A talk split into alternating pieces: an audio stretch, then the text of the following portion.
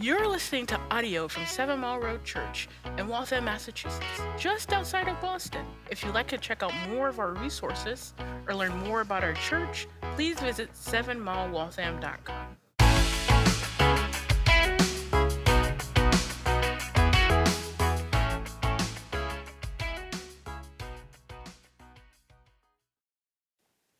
I wonder if you've ever heard the parable of how to catch a monkey. Does that ring a bell to anybody? I see some heads nodding. Good, okay. If you haven't, I'm going to tell you. And I, although this is a parable, YouTube confirms that it is actually a real way to catch a monkey, okay? I checked. So all, all you have to do is you, you take a, a gourd, right, a hollowed out gourd, and you cut a small hole in the top of the, the gourd. And, and it's just small enough, or just big enough, rather, for the monkey's hand to reach inside. Then you tie the gourd around a tree, nice and tight and you put some, some bait inside, some fruit, some food. I'm sure anything will do. I hear monkeys like all kinds of food. And then you just, you just wait. And what happens is the monkey comes along and reaches into the small hole and grabs the food, right? And thinks, yes, I've got a snack. I've got my, my next meal. There's only one problem for the monkey because in order to grab the food, what has he done? He's, he's clenched the food in his hand, and now his hand is a fist. And because his hand is a fist, as he tries to pull his hand out of the hole, what happens? Doesn't come out, right? It's, it's stuck. Now, he can be free in an instant, right? All, all he has to do with his monkey brain is value his freedom more than what he's holding on to, right? All he has to do is say, I like this food, but I want my freedom more. But he will not do it. So he pulls and he tugs, refusing to let go. And then, of course, a trapper comes along, grabs the monkey, and takes them to wherever monkey trappers go. Right? He's, he's been caught. Now, it, it is a true story. Apparently, you can actually catch a monkey that way if you want to try it, but also it's a, it's a parable, right? And it's, it's meant to teach us to reflect on what we're clinging to, right? What we, we value the most, that we're, we're holding on to, placing our hope in.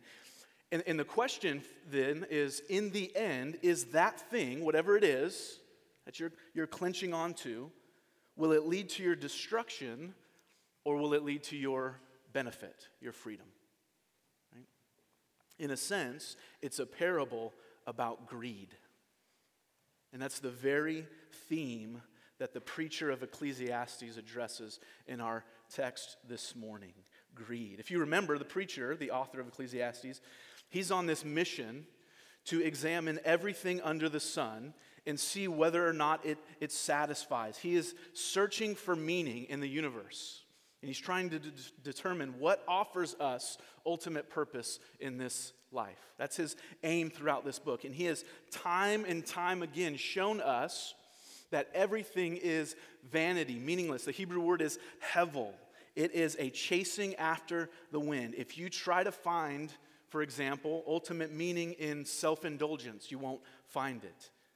If you try to find it in your work, you won't find it. If you try to find it in money or status or possessions, or even living wisely, if that's where you place your hope for significance and meaning, you will not find it. And so he's on this mission, as one author has said, to, to depress us into dependence upon God. That's what the preacher is doing in Ecclesiastes. He's saying, none of this that you're tempted to find meaning and significance in will satisfy, it will not fill you.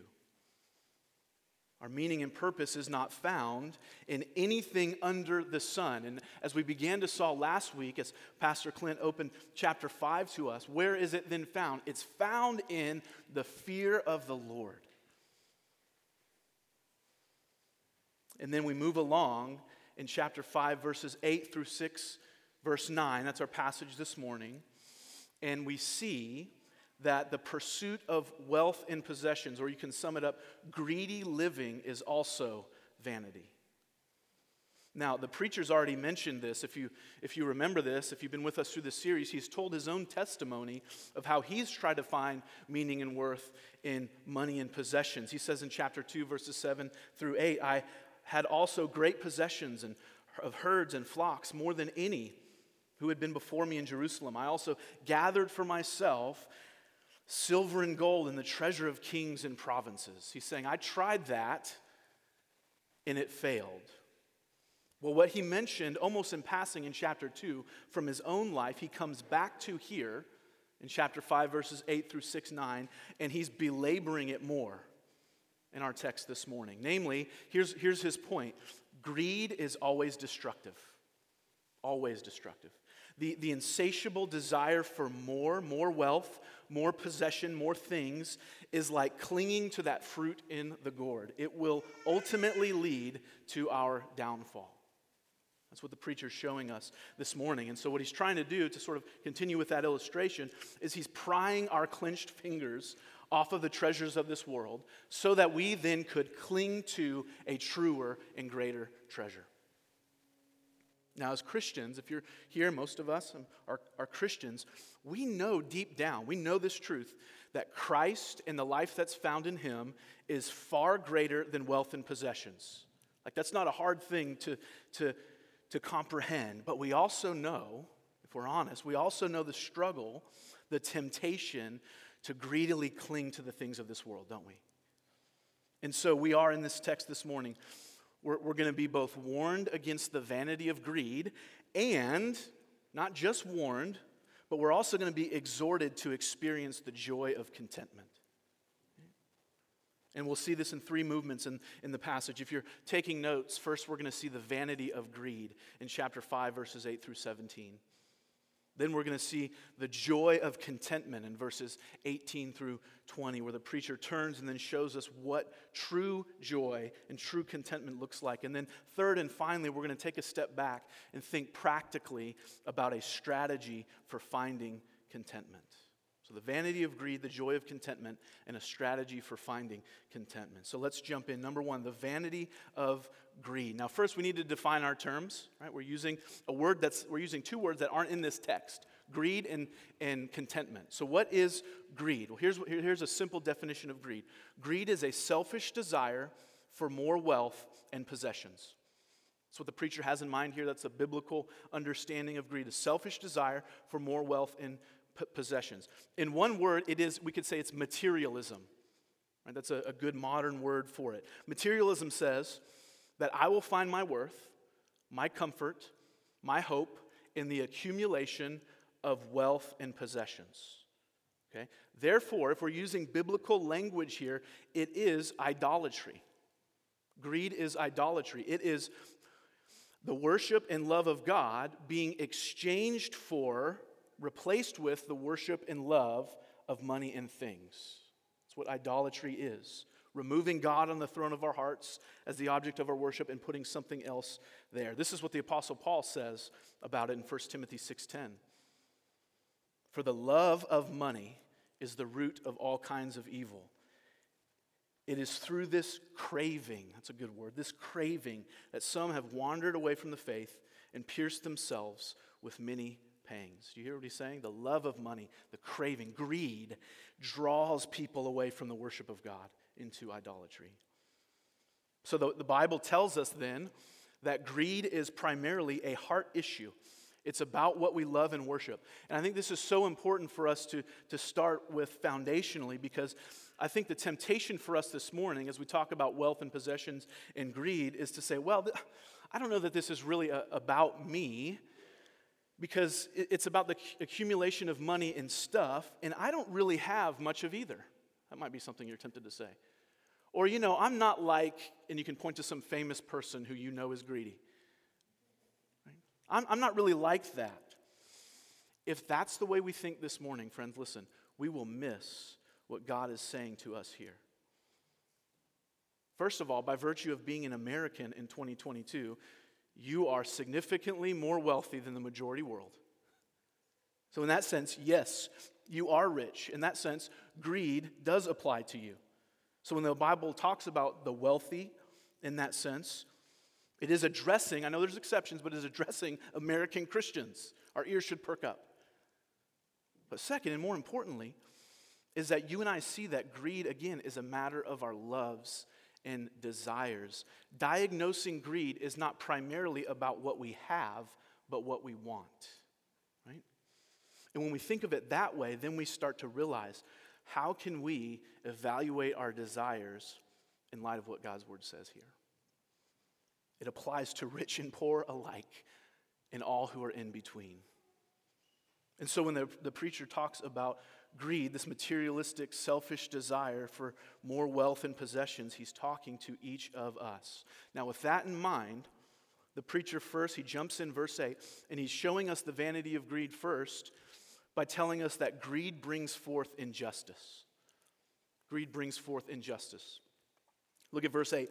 If you see in a province the oppression of the poor and the violation of justice and righteousness, don't be amazed at the matter, for the high official is watched by a higher, and there are yet higher ones over them. But this is gain for the land in every way, a king committed to cultivated fields. Now we know the context here is greed because the very fir- uh, next verse applies it in the context of the love of money. And so what he's saying here is he's starting with this big picture of economic injustice in the structures of society. He's giving this as an example. He's telling us listen, don't be surprised when you see those at the top use their positions of power for greedy gain at the expense of those under them. That is life in a fallen world. Don't be surprised by it. A heartbreaking reality of life in a sin soaked world is that the poor often get the worst end of the bargain. That's what he's describing here. Now, he's not rejecting authority. He's, uh, the, the Bible often acknowledges the good and right use of authority, nor is he saying that those in authority are always bad and those under authority are always good. That's, that's not what he's saying here.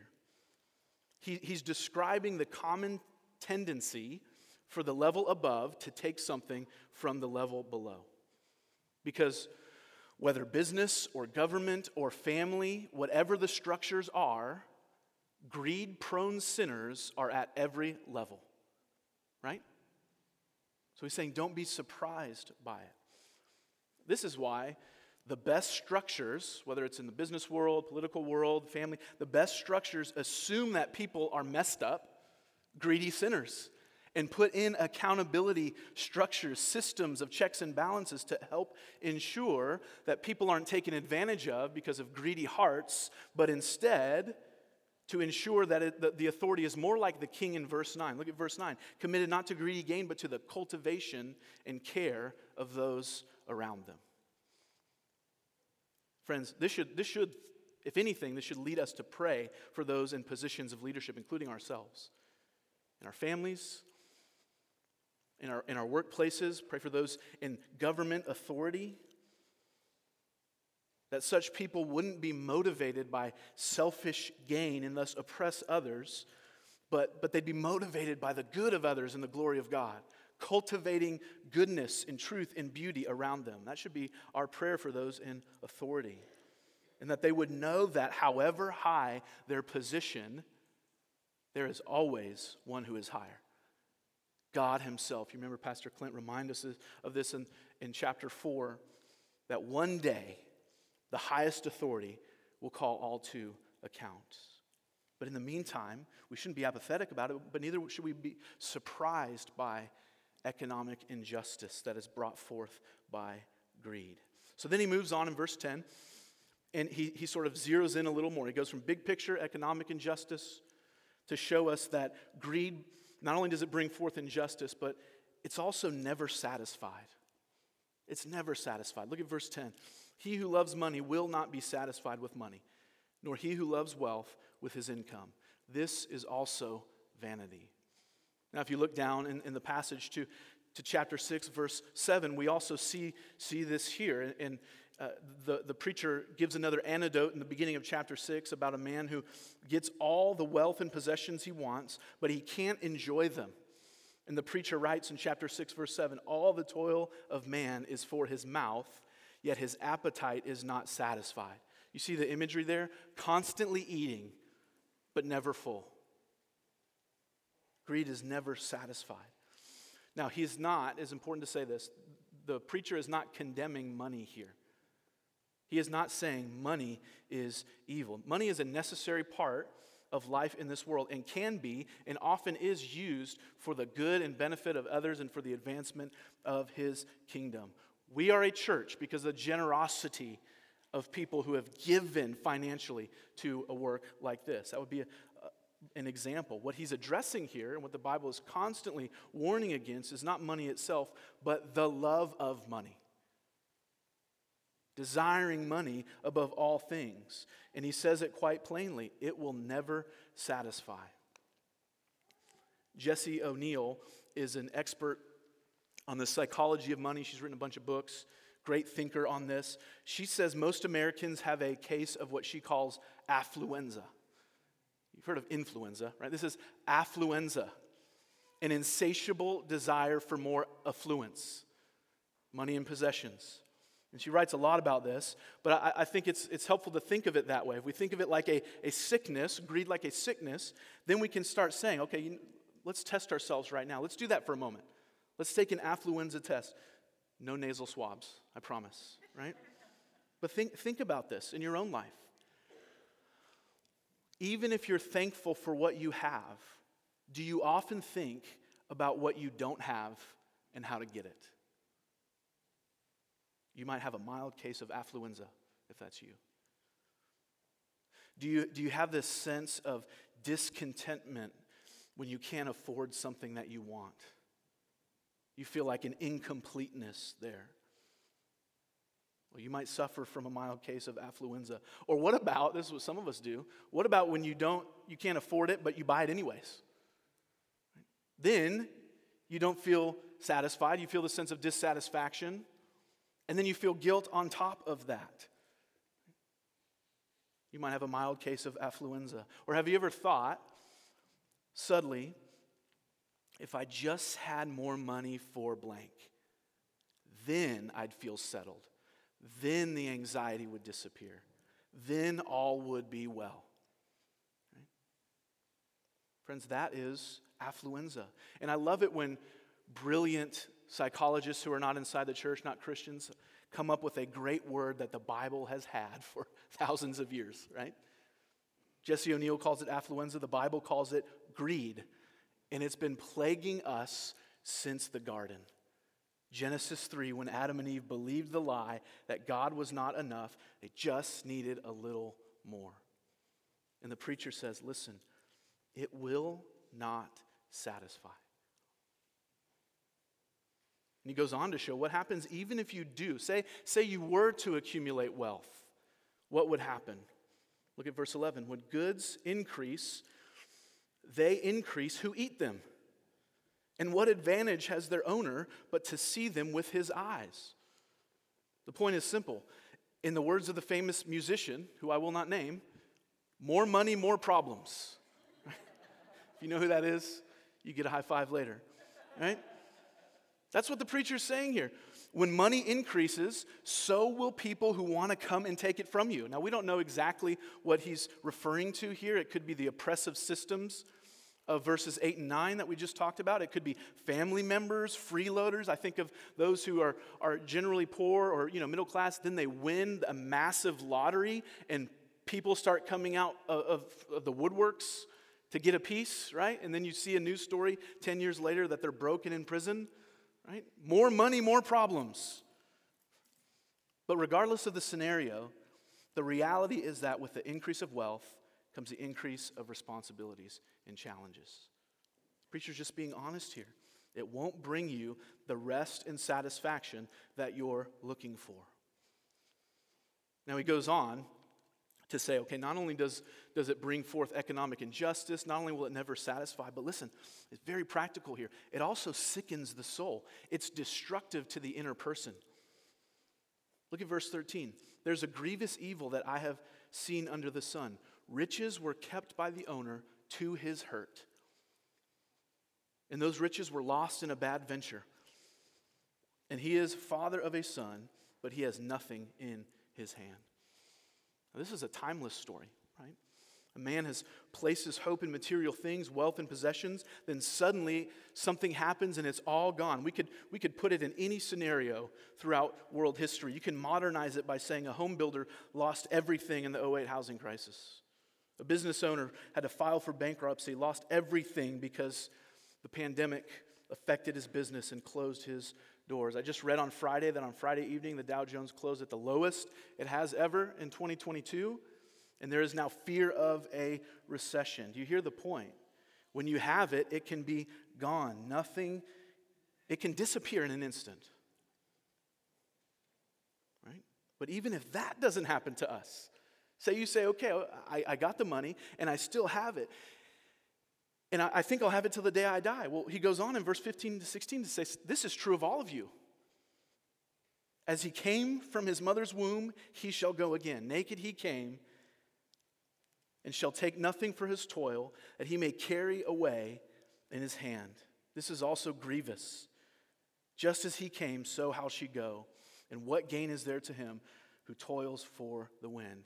That's one of Solomon's, uh, the preacher's favorite refrains is, oh, by the way, you're going to die. I was, I was reviewing my notes last night, and the kids were in the, the living room, and I said, You know, we called this series Ecclesiastes, the search for meaning. We could easy have, easily have said, Ecclesiastes, you're all going to die, right? He's constantly reminding us oh, by the way, you can't take anything with you. All prosperity, listen, friends, all prosperity is only temporary. Here today, gone tomorrow. And if you place your ultimate hope in it, it'll wreak havoc on you. Do you notice the language he uses here? Look at verse 13. He kept his wealth to his hurt. Look at verse 17. Moreover, all his days he eats in darkness and much vexation or irritation and sickness and anger. You hear his warning? Don't live for the accumulation of more wealth and possessions. Don't love money. If you do, you will not be satisfied. Instead, you'll be hurt, vexed, stressed, empty, anxious, soul sick, and frustrated. That's the promise of greed. I remember when, when one of the girls was little, we're playing in the, the backyard with water toys, and she had a bucket. And she, she had this sort of play table over here, and then the faucet uh, attached to the house over here. And she would fill up the bucket all the way to the top, and then walk over about 25 feet or so to dump the bucket into the, the play table, right? It was a water play table. There was only one problem. By the time she filled up the bucket and walked over, she'd go to dump it out and there was nothing in it. And she just kind of looked there like, what's, I don't understand what's going on. Now, I let her do this like four times because it was adorable, right? But she couldn't, eventually I intervened because she couldn't see what I could see, which was this bucket had a giant crack in the bottom, right? So she'd fill up the bucket. All right, I'm good, full bucket of water. And as she's walking, it would just slowly drip, and, and by the time she got there, it was completely and totally empty. Couldn't hold water, right? So I eventually showed it to her. I'm not a cruel dad. Right? I intervened. Here's a bucket that works, and she continued playing. But friends, greed is a broken bucket. Right? It will not satisfy. The love of money and possessions will leave us empty and cracked. Now, thankfully, thankfully, we have a father who sees what we don't see, and he's willing to intervene and give us the remedy for our, our greedy, unsatisfied hearts. So, as we consider the vanity of greed, next we turn and see the joy of contentment. The joy of contentment. So, the preacher, again, he doesn't use the word contentment here, but he does describe a life that is content in God and his providential gifts. So, what he offers here in this description, primarily in verses 18 through 20, is an antidote to our materialism problem. And he's saying it's contentment in God. Now, we got to define our terms just like we defined greed, right? the selfish desire for more wealth and possessions. Let's define contentment. What is contentment? There's a lot of great, long definitions for this. I want to give you a simple one. Contentment is a joyful trust in God's providential care a joyful trust in God's providential care. So let's put those two things together. according to the preacher, the remedy he's about to show us for greed, selfish desire for more wealth and possessions, is contentment, a joyful trust in God's providential care. And, and just as greed is ultimately a matter of the heart, not primarily about what we have, but what we want. Contentment is also a matter of the heart. It is an inward disposition, something that's not dependent upon outside circumstances. Because a heart malady demands a heart remedy, right? That's what the preacher gives here. That's what contentment is. It reorients our hearts from the love and worship of external worldly pleasures so that we love and worship and are satisfied and content and joyful in our great God. And notice this so far, the preacher hasn't mentioned God as he's talked about greed. But in the beginning of verse 18, God enters the scene. And just as God enters the scene, joy enters with him. And the preacher shows us first, he shows us that contentment enjoys God's good gifts. Look at verse 18. Behold, that means listen up. What I have seen to be good and fitting is to eat and drink and find enjoyment in all the toil with which one toils under the sun, the few days of his life that God has given him, for this is his lot.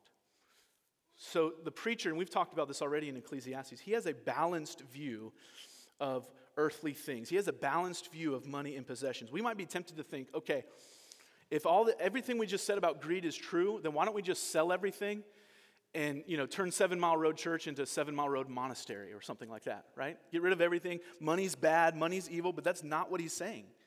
That's instead the message is this: Listen, has God blessed you with wealth and possessions? Great. Praise God for it. Enjoy them. Steward them well. But don't look to them to satisfy you. Don't love them ultimately. Hold them loosely because they could be gone tomorrow. Instead, be content in God. Your, your wealth and possessions are an unstable foundation, but the God who providentially cares for you is a solid rock. So enjoy the good gifts, but trust in the Lord. Contentment enjoys God's good gifts without finding hope and satisfaction in them. But also, along these lines, he tells us that contentment recognizes God as the source. You hear what he's constantly saying? Verse 18 God is the one who gives life. Verse 19 God is the one who gives wealth and possessions. God is the one who gives the power to enjoy them. He's saying God is the source. This points us to his providential care. We said contentment is a joyful trust in God's providential care. What, what does that mean? What is God's providence? Well, listen to what the Heidelberg Catechism says God's providence is his almighty and ever present power, whereby, as with his hand, he still upholds heaven and earth and all creatures, and so governs them that the leaf and blade, rain and drought, fruitful and barren years, food and drink, health and sickness, riches and poverty, indeed, all things come to us not by chance, but by his fatherly hand. God is the source of all things, plenty and want. And friends, think about this the providence of God is not only an antidote to our greed, but it also answers our anxiety, which, let's be honest, often accompanies our desire for more, right? We think, if I don't get this, if I don't have this, then my life will crumble. We become anxious and untrusting. Friends, God providentially cares for his people constantly from his fatherly hand. Heed the words of the author of Hebrews, Hebrews 13, 5. Keep your life free from the love of money and be content with what you have. For he has said, here's the reason I will never leave you nor forsake you. Not only is he in control over what you have, not only is the, the source of all things, but friends, more importantly, he is with you, Christian. He gives you something far better than wealth and possessions. He gives you himself. So that leads us to ask Is God enough for us? The Christian, this is, this is incredible to me. The Christian doesn't just have the gifts, but the giver himself. Paul, uh, Ephesians 1 Blessed be the God and Father of our Lord Jesus Christ, who has blessed us with every spiritual blessing in the heavenly places. Psalm 23 1 The Lord is my shepherd, I shall not want. You could translate that The Lord is my shepherd, I lack nothing. Is God enough for us? That is a key question to diagnosing our greed and discontentment. There was a man named Asaph who had to wrestle with this question. And he tells a story in Psalm 73. And what happened with him is he saw the wicked around him prospering. He, he loved God and he looked around and was like, man, there's a lot of rich people who are getting fat and they're happy and life is going really well for them. And here I am following God and my life seems to be miserable. That was his faith crisis, that was his discontentment. And then he met the Lord. He had an encounter with God and the Lord revealed these truths to him. God is his greatest treasure. And here's what he said in Psalm 73, verse 25 and 26. He said, Whom have I in heaven but you? And there is nothing on earth I desire besides you. My flesh and my heart may fail, but God is the strength of my heart and my portion forever. Friends, can, can you honestly say, can you honestly make this declaration. Do you hear what he's saying here? He's saying, God, not only are you my everything in heaven, where I'll one day be with you for eternity, but there is nothing on this earth. There is no amount of wealth, possessions, pleasure. There is nothing here that I would desire more than you, God. You are my portion. You are my treasure. That is a man who is contented in God joyfully trusting and resting in God's providential care. And friends, only when you and I see God in this way can we say, with the Heidelberg Catechism, Lord, rain and drought, fruitful and barren years, food and drink, health and sickness, riches and poverty. Indeed, all things come to me, not by chance, but God by your fatherly hand. And I trust you, and that is enough. That is enough. Now, the preacher then goes on to get even more practical and show us that contentment doesn't stress over daily affairs. Remember, he said before, greed will eat at your soul, it'll make you sick. Now he's saying contentment is the complete opposite. Now, look back at verse 12. We see a, a, an example of this where the contented man is contrasted with the greedy, discontented man.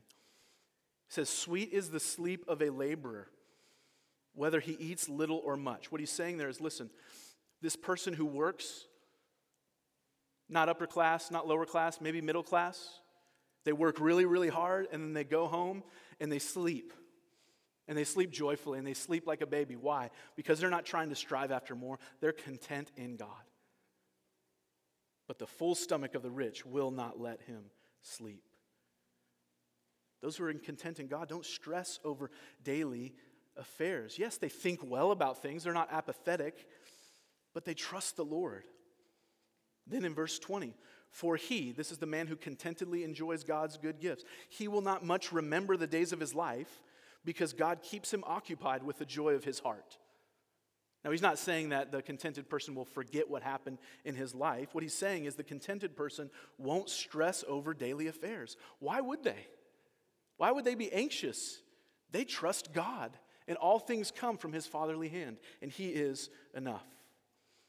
See, the preacher is essentially saying this the contented person is able to joyfully live in the moment instead of being excessively fixated with the accumulation of more things, more money. Can live in the moment joyfully. The Apostle Paul writes about this. He gives an example from his own life in Philippians 4. And here we have probably the most misused verse in the Bible. You guys know what it is? You might have seen it on a football player's, you know, eye paint or something. Philippians 4:13. I can do all things through Christ who strengthens me. It's been co-opted for a lot of different reasons, right? I can score this touchdown through Christ who strengthens me. I can get this promotion through Christ who strengthens me. That's like the most American thing ever. To just take a Bible verse and make it like, how can I use that to make it to where I get what I want, right? I can do all things through Christ who strengthens me. Here's a good Bible study lesson. Never read a Bible verse by itself, right? Read it in context. Read the verses before. Listen to what Paul says. Philippians 4:11. By the way, he says this from prison. So that interpretation is thrown out of the water. He's chained up, writing to the church at Philippi, and he says, Not that I'm speaking of being in need, for I've learned in whatever situation I am to be content. I know how to be brought low, and I know how to abound. In any and every circumstance, I have learned the secret of facing plenty and hunger, abundance and need. I can do all things through Christ who strengthens me. You hear what Paul is saying? I can endure plenty and loss. I can endure the ups and downs of life. I can endure wealth or poverty, joy or sorrow because I have Christ. And because I have Christ, I lack nothing. That is the joy of contentment. Now, number three, notice that Paul says he learned this and it's a secret. I don't know about you, that's frustrating to me because I would love to just have this contentment beamed directly into my heart right now, right? Like during communion or something. But it's something that's learned. And so just as we as we tie all this together, I want us to think for a few moments about a strategy for finding contentment. Replacing our greedy desires with contentment in Christ. It takes practice, time, and intentionality. And I, we see a hint of it here in chapter 6, verse 9. And then we're going to sort of expand out and consider some practical tips. But look at verse 9 of chapter 6. He gives this proverb. And he says, Better is the sight of the eyes than the wandering of the appetite. So, sight of the eyes here refers to a clear view of the attractions of, of wealth and possessions. He's saying it's better to clearly see the attractions of greed without wandering after them in an attempt to find satisfaction. In other words, he's saying to have this, to find contentment, we need a clear vision of what's good and right. There are some things we need to see, comprehend, believe in. And so I want to give you three things that we need to see continually. We need to continually put these things before us in order to replace our greed with contentment. Number one, we need to see Christ. We need to see Christ. Women just finished a, their, their women's retreat, and the theme was Behold and Become. We need to behold Jesus so that we can become content. Now remember, greed is a selfish desire for more wealth and possession. So, friends, what would happen if you and I saw and received Jesus as the greatest treasure in the entire universe? Greed would dissipate. You don't need any more treasure because you have all the treasure that can be offered in Christ. Think of the satisfaction and rest for your souls in your daily life that would come. If you could say, if you and I could say with the Apostle Paul in Philippians 3 8, indeed, I count everything as loss because of the surpassing worth of knowing Christ Jesus, my Lord. Surpassing worth. For his sake, I've suffered the loss of all things and count them as rubbish in order that I may gain Christ. Friends, we need to see Jesus as our greatest treasure. Now, some of you, I realize, you may not have seen Jesus at all yet. What I mean by that is you're here and you're considering Christianity, but greed is not your greatest problem. The greatest problem that you have is that you are separated from God. And what you need to see in this moment is that Christ and Christ alone before he's, your greatest treasure, he is the sacrifice for your sins. And all of those things you're looking to for hope and satisfaction will not satisfy. So, would you see in this moment Christ? Would you turn from your sins and trust in his sufficient work on the cross, in his victorious resurrection, that you may have life? See him. And for those of us who, who follow Jesus, okay, you say, see Jesus, great. How do I how do I see him? Friends, we see him in his word. Constantly in this book, he has spoken to us so that we may understand the treasure of Christ. We see him as we commune with him in prayer. We see him, nothing fancy here. We see him as we gather with the saints who, who encourage us as we're singing together of the treasure of Jesus. And as we continually do those things, week in, week out, day in, and day out, our hearts will learn to be contented in Christ our treasure. So, number one, see Jesus. Robert Murray M'Cheyne talks about this, and he says this The heart is deceitful above all things, desperately wicked. Who can know it? Jeremiah 17 9. And listen to his reflection. Learn much of the Lord Jesus. For every look at yourself, take 10 looks at Christ. He is altogether lovely, such infinite majesty, and yet such meekness and grace, and all for sinners, even the chief. Live much in the smiles of God, bask in his beams, feel his all seeing eyes settled on you in love, and repose in his almighty arms. Let your soul be filled with a heart ravaging sense of the sweetness and excellency of Christ and all that is in him.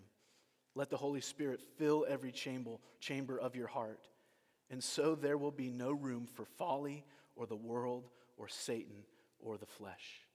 Friends, we need to see Christ. And then, second, we need to see our present circumstances in light of Christ. Don't get those two mixed up. Don't look at your seeming lack and say, What does this say about God? No, look at your circumstance and say, What does Christ say about this? If we, if we see our present circumstances in light of Christ in this way, after seeing Jesus and treasuring Him, when riches come, we'll say, Hey, thank you, Lord. I don't need that, but I praise you for it. You're my treasure, and you've given me this, so I'm going to steward it well, and I'm going to enjoy it for your glory. But likewise, when those things disappear, is it hard? Of course. Are you afflicted? Yes, but you're not hopeless because you know you have an inheritance that's imperishable, undefiled, and unfading and kept for you. See your circumstances in light of Christ. And you'll say with Job, the Lord gives and the Lord takes away. Blessed be the name of the Lord. I'm content in him. And then, third and finally, see those around you with the eyes of Christ. See Jesus, see your present circumstances in light of, of Jesus, and then see others around you with the eyes of Jesus. When our, when our vision of Jesus pries our grip on worldly treasure, our hands are freed up to serve others. Right? Greedy people aren't generous, kind, caring people. But the church is to be made up of people like that because that's who Christ is. Jesus said it's more blessed, more happy to give than to receive. He said the Son of Man did not come to be served, but to serve and give his life as a ransom for many. Friends, serving others in the body of Christ, constantly giving of ourselves, is a wonderful antidote to greed. It brings us contentment because we are doing what Christ has called us to do. Now, if we practice these things, church, humbly, prayerfully, over the long haul, we'll learn in plenty and in want the secret of contentment. So, brothers and sisters, let this be us. Let's by, let's by God's grace confront our, our greed and dissatisfaction and discontentment in our hearts. Let's, let's take this remedy for selfish desire of contentment and apply it to our everyday struggles and trust in His providential care so that we see Jesus as our greatest treasure and uphold him as the greatest treasure to those around us. Let's pray.